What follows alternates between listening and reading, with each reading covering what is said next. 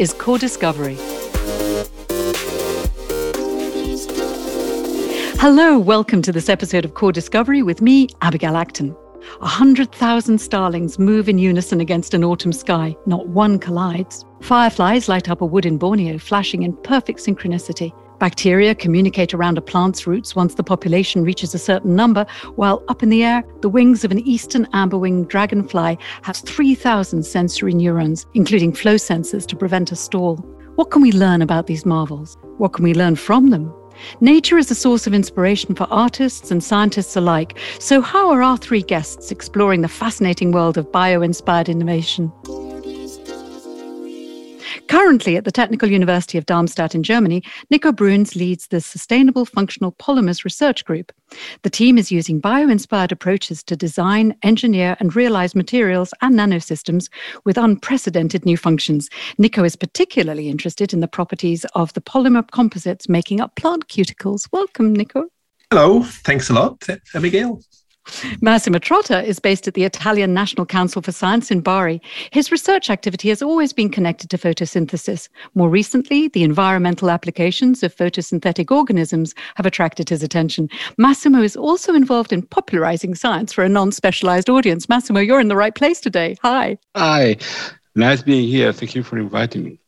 Lucia Beccai is senior researcher at the Italian Institute of Technology in Genova and the head of the Soft Biorobotics Perception Lab.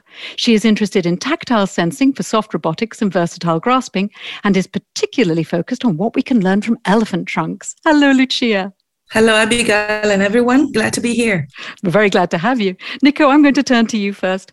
Your project, PlaMatSu, was interested in identifying materials with novel properties, drawing on plants and the surfaces of petals and leaves.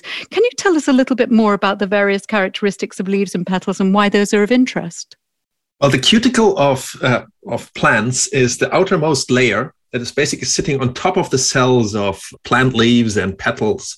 So it's kind of the skin of the plant to the outside. And as our skin, it has a lot of different functions. Yeah, it regulates uh, water intake and water retention. So it's a, it's a membrane.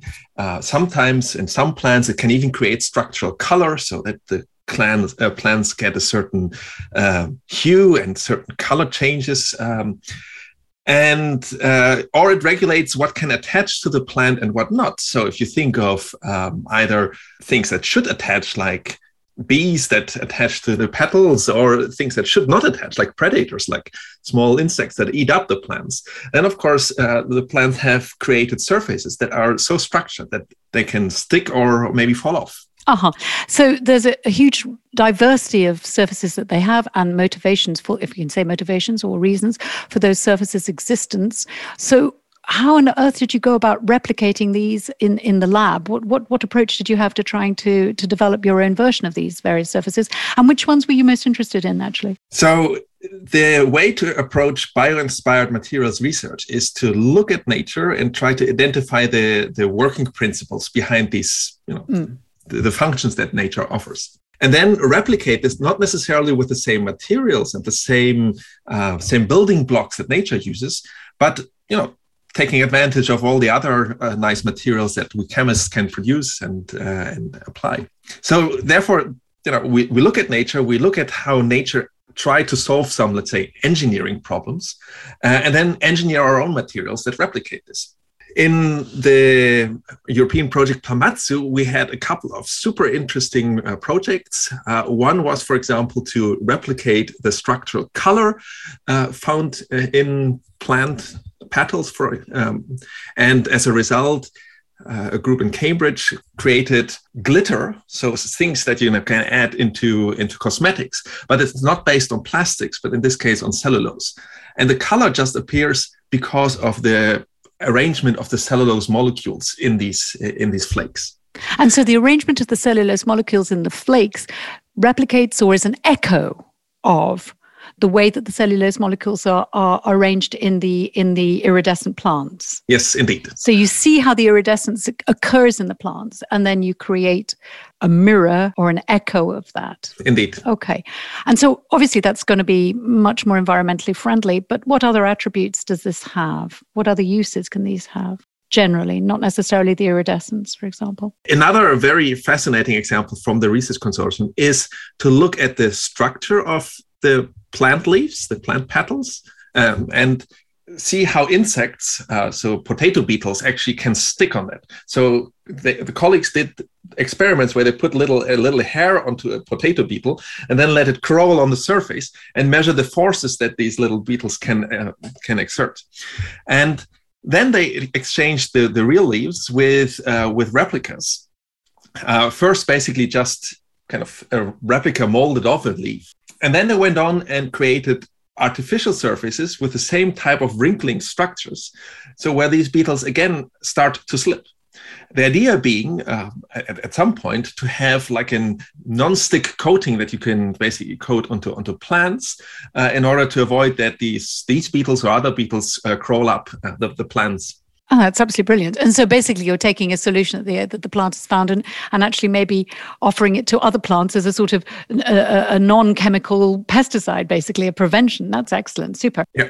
And, and um, I think that you were also interested in certain proteins. Can you tell us a little bit about more about the proteins that you were interested in? In my own research group, we are interested in how to combine proteins as building blocks from nature with synthetic materials, with polymers and plastics. And particularly in this project, we looked at um, a way to coat surfaces that are um, that ha- need to be lubricated. You know, think of uh, of small moving pieces in in let's say a, a, mechanical watch or any any type of instrument that has mechanical moving parts, and there you need to have what is called a lifelong lubrication because you're not going to put oil there every every couple of months and then it's gone yeah like in your bicycle chain or something.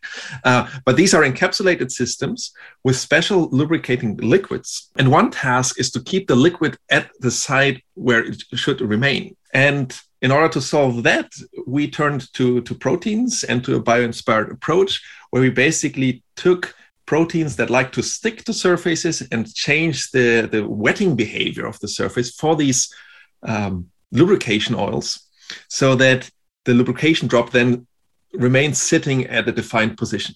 Stays in place. That yeah. sounds hugely challenging. And it, I don't know, just from a completely non expert perspective, it must involve an awful lot of trial and error, but it also sounds like puzzle solving. As, as any science it's always yes. you know it's if you do like to play with things and yes. just try out things then you're right in, in science. Yes yes indeed. Wonderful. Thank you very much. Um, and so nico just thinking about the future. I mean not necessarily just your work but globally where do you see bio-inspired innovation that draws on plants and the richness that plants can offer? Where do you see that going what do you think's down the pipeline well, one thing that we also as a research team want to address in the future is to see uh, where we can adapt to the adapting parts of the plants. Yeah. So plants do adapt to, to their environment, but usually really, really slowly. Yeah. They grow. And so this is not fast movement, um, but long lasting kind of slow movement and, and adaptation. And this kind of self-adapting uh, materials, um, there there exists a lot of concepts already in, in, in the scientific literature, but you can learn a lot from nature, how nature solves this. And for example, adapts the surface while it expands, yeah, while the plant grows, uh, or in response to different levels of humidity on the outside, or you know plant hairs that uh, that are on the surface and then uh, raise up and lay down, uh, providing a bit of shading, uh, adaptable shading. So all these these questions of a more dynamic if a plant can be dynamic yeah that's uh, uh, th- these aspects are questions that that we think have a lot of potential in order to provide technological solutions that might be more environmentally friendly and just produce cool materials that can do, do things. Cool materials are always a good thing to have. I'm all about all for producing cool materials. Excellent. Thank you so much, Nico. Does anyone have any questions or observations? Yes, I do have one. This is uh, Lucia, and uh, amazing uh, research, uh, Nico, that you are doing. And um, so my question is about you. You're controlling actually the the kind of uh, lubricant know, that you can obtain by uh, synthesizing your materials.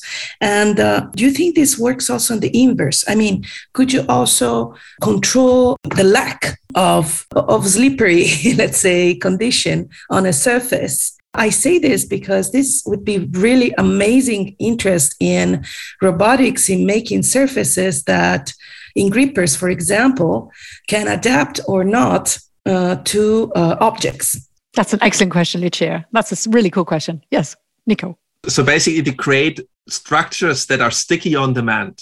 Yes. Um, it's a hard question, but I mean, no, no. I, uh, I, I, in in general, that that is of course possible because uh, as a polymer chemist, we know which uh, which polymers, which macromolecules are sticky macroscopically, yeah. um, and there's a lot of uh, polymers that where you can actually switch behavior depending on temperature, for example, small temperature changes that uh, make a, a, gel collapse and then be- yeah. become completely different. So, um, yeah, in principle, yes, that, that should that should work.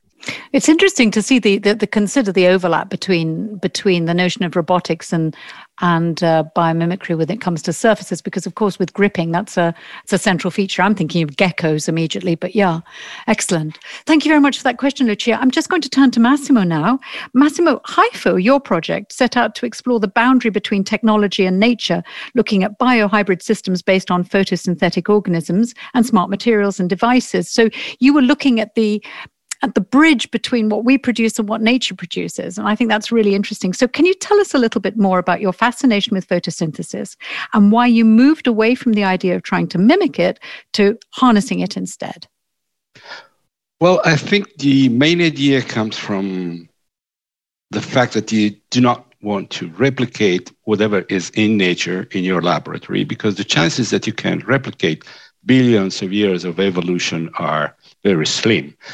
So, if I may say, my fascination comes from scientific literature, meetings, uh, discussion with colleagues, but most of all from beer. that's that's very important because bio, bio inspired, in fact. Bio, is definitely bio inspired. if, if you can make uh, yeast to produce almost any color or any taste of beer, why cannot be thinking of harnessing uh, photosynthetic systems to give us energy as much as yeast do for beer. So if you, if you can beat them, join them. That's my, my way of thinking. That's an excellent principle. So your project, what you what were you actually setting out to to look at? What were you considering? We were considering a, a completely new way of making the um, interaction within a device, whatever kind of device you have, with these biological systems. And the thing is that uh, uh, biological systems are not designed by nature to interact with devices. And this thinks is the main drawback when you think of a biological system that has to work for us. So if you want really convince this, well, convince it's uh, almost humanize plants, but uh, if you really want to harness this biological system, then you have to use to be gentle. You have to not um, be dangerous for their surviving, and and this entire system is based on using uh, molecules, namely conducting polymers, to interact with the plants or the algae or the uh, microorganisms uh, in such a way that they will be willing to interact without giving up and uh, moving somewhere else and not on the device we want them to grow. Or, or, or dying, even, yeah. Or, or so, even dying. Yeah. So, so you use something that is minimally invasive and is made up of polymers so that the, the organism in question accepts it and tolerates it more. Why? I mean, what are you actually hoping to find out? What are you hoping to establish? You mentioned, for example, bacteria, I believe, there. Uh, what, what are you hoping that, that that will show you? Well, there are a few things that can be shown. Well, let me say one thing is important. Size matters here. If you want to interact with a, a tree, uh, then you have to go to micro dimension. If you want to interact with a, a bacteria, you have to go to nano. Of course, the two things are very different. If you want to uh, make a hole through the bark or through the cuticula of any leaf, then you have to have a uh, sturdy enough system, which though does not um, make any harm to the leaf or to the bark. And you can do that, you can actually do that, but you cannot get electrons out, and electrons are what you need. Uh, electrons are a way of responding to um, stimulation, stimuli from external changes. Uh, once you read electrons, you're fine. And how you do that? Covering your very sturdy material with uh, polymer that conduct electrons similarly to how metals do, but um, in a way that is fine for the plant or for the leaf. Right. So you you are conducting your electrons, but what does that do? How does that? What does that show you, or what do you hope to do? What do you hope to achieve with that conductivity? You know, they're they're everything. You, you can get the, the, state of dehydration of the tree, and then answer to that by um, watering the plant at the right moment, at the right time uh, so it can be a very useful uh, task for beating uh, drought. Uh, uh, so it is a way of optimizing agriculture in a way, or you can look for a specific response to specific molecules like sugars. Definitely, what is the amount of this sugar? Do we need to shade or have different kind of action from the man who is growing the, the avocado plant or whatever? So the, the idea is to interact continuously with these kind of systems or on a nano side uh, to have this connection so well designed that the, the bugs are really willing to give up electrons and they will do the same on a nano scale. So it's almost as if you can talk to the plant or the animal that you are you are connecting with. In a way, in a way, you are. You might. You may communicate. Electrons are the uh, language. It's not English, uh, but uh, that's a fantastic way of saying it. You're communicating via electrons. Lovely. And so, what did you find in your project? What did you achieve? Oh, it's it's it's very interesting. Um, at this moment, we were able to uh, obtain the variation for this, for example, Eleni Stavrinidou and uh, her group in, in uh, Linköping with the group in Umeå were able to, to find a way to detect the amount of glucose and sucrose within the xylem, which is one of these small channels that runs through the plant uh, to conduct water, chemicals, and other stuff. And through that, understanding what is the level of stress, when does glucose or sucrose accumulate during the growth of plant, during the day, and eventually you can if, if you look at glucose, that's one thing. But if you look at other chemicals like the abscisic acid, you know when the water is too low for the plant and interact. On the other side, in, in the nano sites, so when you do have to do with bacteria, you can actually understand if your small pond is polluted with, who knows, heavy metals or um, recalcitrant pollutant molecules that do not like to be detected, but you want to detect and eventually destroy. So it's, uh, Nico already mentioned the dynamic portion of the interaction between plants and the external environment, which is a trick to use plants as a new technological platform. Uh huh. And I think also one time when we were talking, you mentioned the idea of a crosstalk between biological and non-biological matter. I, I really like that that that concept. Again, we're going back to the notion of talk communication, but the biological and non-biological matter. I think that's fascinating. The intersection between the two. Yes, it is. It is fascinating because it's a way of understanding a different language. Well, first of all, let me say biological systems do not like non biological stuff. So if you go with a piece of uh, steel and you get it close to, to, piece of, to, to any tree, nothing will happen.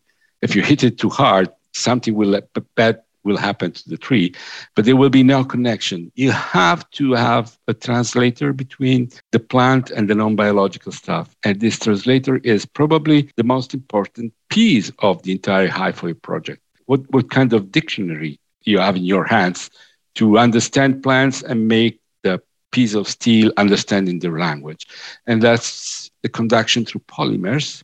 I've, heard Nico talking about polymers that was a fantastic interaction. Polymers are like pieces of plastic, but these are able to conduct electrons. And so the perfect way of crossing between the two worlds. Yeah, it's like opening up, opening up new horizons, really. Yeah, definitely, definitely. Yeah, fantastic. Thank you very much. It sounds very Thank interesting you. research there. So, do we have any questions at all for Massimo? Yeah, Nico, would you have a question? Um, you mentioned the conducting polymers, which of course are close to my heart and my expertise. But how do you get the plants or the microbes to then communicate electronically with the conducting polymers? Because the conducting polymers can be considered, you know, a, a plastic wire. Yeah, so they conduct mm-hmm. the electrons mm-hmm. once it's in there. But how do you actually bridge this interface between the biological side and then the polymer? Well, the, the, the idea came from Eleni Stavrinidou. Again, she was the uh, the person who thought this. The idea is that polymers are made of monomers. If you give monomers to the plants, exactly as you give green color to the plants on uh, St. Patrick's Day, the plant will turn the color of the uh, of the polymer because the plants will use its redox capability, so the ability of exchanging electrons with the monomer to make the polymer through the veins of the plant. And that was really uh, fascinating, seeing that you can actually do it. You give the monomer, and the polymer is built within the xylem of the plant and conducts electrons when light is shown to the on the plant. Similarly, on cyanobacteria and uh, on uh, photosynthetic non-oxygenic bacteria. It's a real twist of the scenario. You don't have to stuff the uh, polymer by pushing it in. It's just let him do it. So very Italian. Let things be done by somebody else. Let the plant take control. yes. Let the plant take control. So it absorbs it, does it then, Massimo? It, it absorbs it in a in a sort of natural way, like it would absorb other other elements and things around it. Yeah, of course you cannot say it's natural because no, it's you're introducing natural, it, the green but color. like like. But it's clo- close to that. Yes, yes. And uh, as long as you choose the right molecules, you're harmless to the plant or to the bacteria. But as you were saying, it's a puzzle. Which is the right molecules? The molecules can be fine in its monomeric um, aspect, but may not be as a polymer or vice versa. So it's it's it's a puzzle, and you need a lot of trial and error and a lot of PhD student work. That's always helpful, huh? A lot of PhD students definitely, to do that, definitely. to do the to do the prodding around. Very good. Thank you very much. Okay. Sure. Lucia, would you have any questions?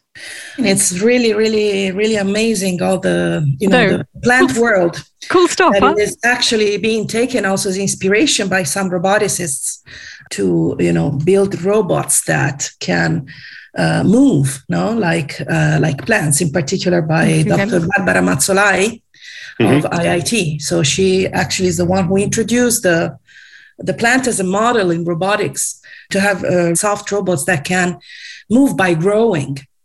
Uh, so this is a totally new concept. So I think th- there's there are so many things out there, and uh, people have just you know just this is just at the beginning. So it is nice to hear a lot of developments from the material point of view, because that's really the building blocks in order to have these new kinds of soft robotics uh, implementations. Okay. Well, thank you very much, Massimo. I'm going to turn to Lucia now. Lucia, what does an elephant trunk and a robot have in common? At the moment, that question remains hard to answer, but perhaps your work on the Proboscis project can help us. I'd like to ask you, what is it about elephant trunks that attracted your attention? Well, you know, today an elephant trunk and a robot do not have anything in common. So this is what we would like to fill in. So this is the gap that we would like to fill in with our project. You know, elephants are really amazing animals. They are intelligent, sensitive, self-aware. And their uh, proboscis or trunk is an organ that has an exceptional agility. And quoting an, an earlier work, it seems like the trunk is an independent uh, organ from the rest of the animal.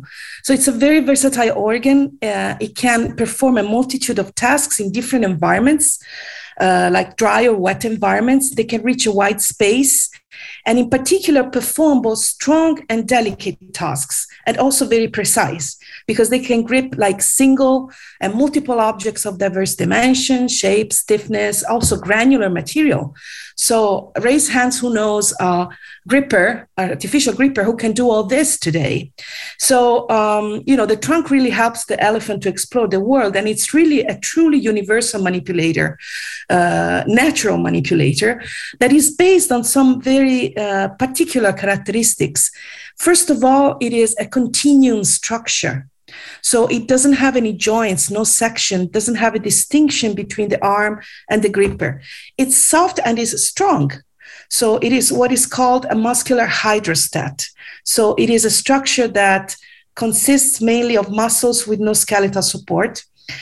It is uh, highly perceptive. So yes, it seems absolutely clear that the the elephant trunk is a stunning example of nature working at its uh, at its most diverse best, and I can see the features that would attract you for robotics. But could you explain a little bit more closely how that could be applied to, to robotics practically? So how would you actually go about trying to learn from that and to have a, a mirror of that for your robotic systems?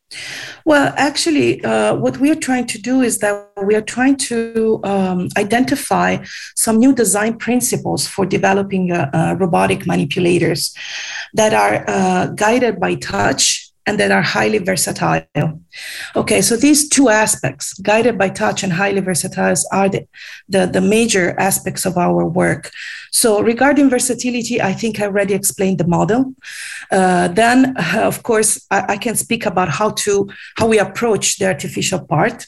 Regarding the, the, the touch, actually, what is really interesting is that the proboscis is uh, really sensitive, but it has a really thick uh, rugged skin. Okay, so we are trying to understand how they manage uh, to be uh, tactile sensitive with this type of skin that no one has studied before. It is a skin which is very wrinkled and has high number of, of folds, uh, but is clearly, let's say, involved in the sensory motor behavior of the trunk. So the elephant actually, uh, what we know from behavioral studies of scientists studying the behavior of the elephants, is that they're they're starting to see that the sight um, vision is not prioritized in these animals. They navigate the world mainly by other senses, primarily smell, and then also, of course, hear and touch when they interact with the environment. So, Lucia, under the Proboscis project, then that was supported by the European Union, what is it that you're actually trying to do in the laboratory to to bounce off that idea, to be inspired by the trunk? What are you replicating, if I can use the word replicating? Well, the word replicating is not really uh, a good one. Let's say that this project is a very strongly interdisciplinary effort because in addition to uh, studying the anatomy and the behavior of the trunk in real experiments with objects, we actually are working at uh, developing new soft robotics tools. What does this mean? In soft robotics, for those who don't know, actually the physical properties and the body of the robot have a role like in conventional rigid robotics, they don't have. So uh, it is very important to, uh, let's say, uh, intelligence in the morphology and in the materials of the robot. So, uh, in particular, in our project, we are uh, working at soft actuation and soft sensing, but also in integrating new control paradigms. Okay, what do you mean by soft actuation? Soft actuation, it means that we're not speaking about motors. We're speaking about actuators that are made of soft materials uh, with, uh, for example, mm, driven by a pneumatic source, what they're called pneumatic artificial muscles.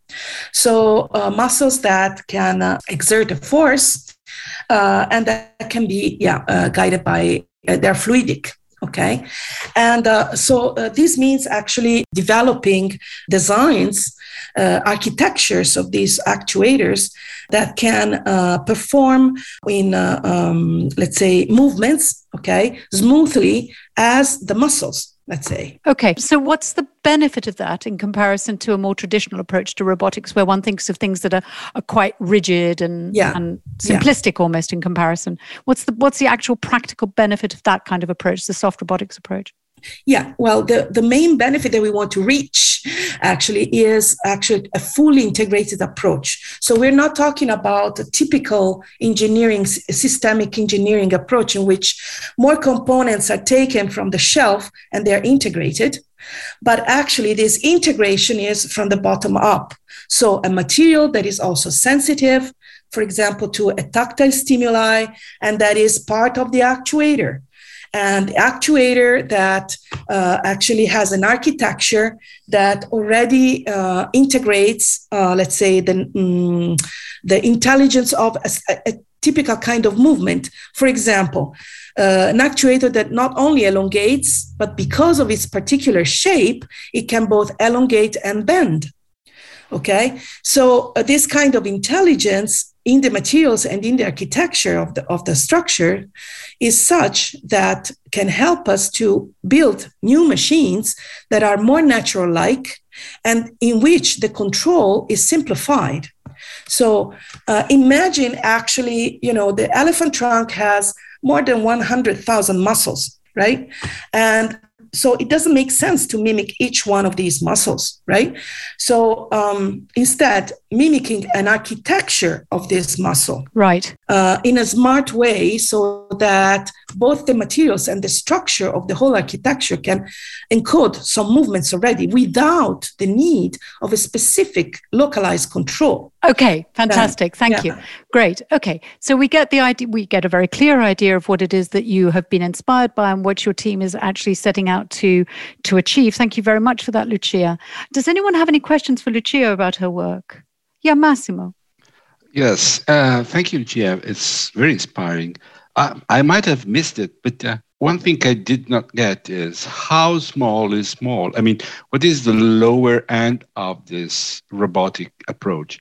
Can you make them as, or can you think of them to be as smaller as you wish, down to a level of the micro size dimension, or is this something that you want to have it in a handable dimension? You mean in soft robotics in general? Well, no, the trunk specifically. Well, the trunk, we are aiming at uh, dimensions that are not the real ones, but they are maybe, uh, you know, uh, 70%, let's say, more or less. Okay. 70% smaller? No, no, uh, in total. I mean, 30% smaller. Right, there you go. I see what you mean. 70% the size. Yeah. So a little bit smaller than a real elephant trunk. Yeah, a little bit smaller. So Massimo's question is really fit because you see there, the bottlenecks, right, that we are having in the technology. Mm, mm. Because, of course, um, the main, let's say, approach that we are using is 3D printing. And 3D printing uh, actually has a certain volume of development. And uh, uh, so that is why this is a, a strongly interdisciplinary approach where there are people, researchers, that are studying new materials, and also a company that is studying uh, developing new 3D printers for these materials. It sounds incredibly innovative. Yeah, it's really it's really at the cutting edge, Lucia. It's yeah. really fascinating. That's fantastic. Well, thank you all very much for your time, and thanks so much for explaining your incredibly innovative research. Thanks, Abigail. Thank you, Abigail. Thank you, everyone. Thank you, thank you, thank you for having us. It was fantastic. My very great pleasure. That was great fun. Thanks. Are you interested in what other EU funded projects are doing to develop innovations that draw from nature? The Cordis website will give you an insight into the results of projects funded by the Horizon 2020 program that are working in this area. The website has articles and interviews that explore the results of research being conducted in a very broad range of domains and subjects, from cannibal pulsars to the personality of shrews. There's something there for you. Maybe you're involved in a project or would simply like to apply for funding. Take a look at what others are doing in your domain. So come, check out the research that's revealing what makes our world tick. We're always happy to hear from you. Drop us a line editorial at cordis.europa.eu. Until next time.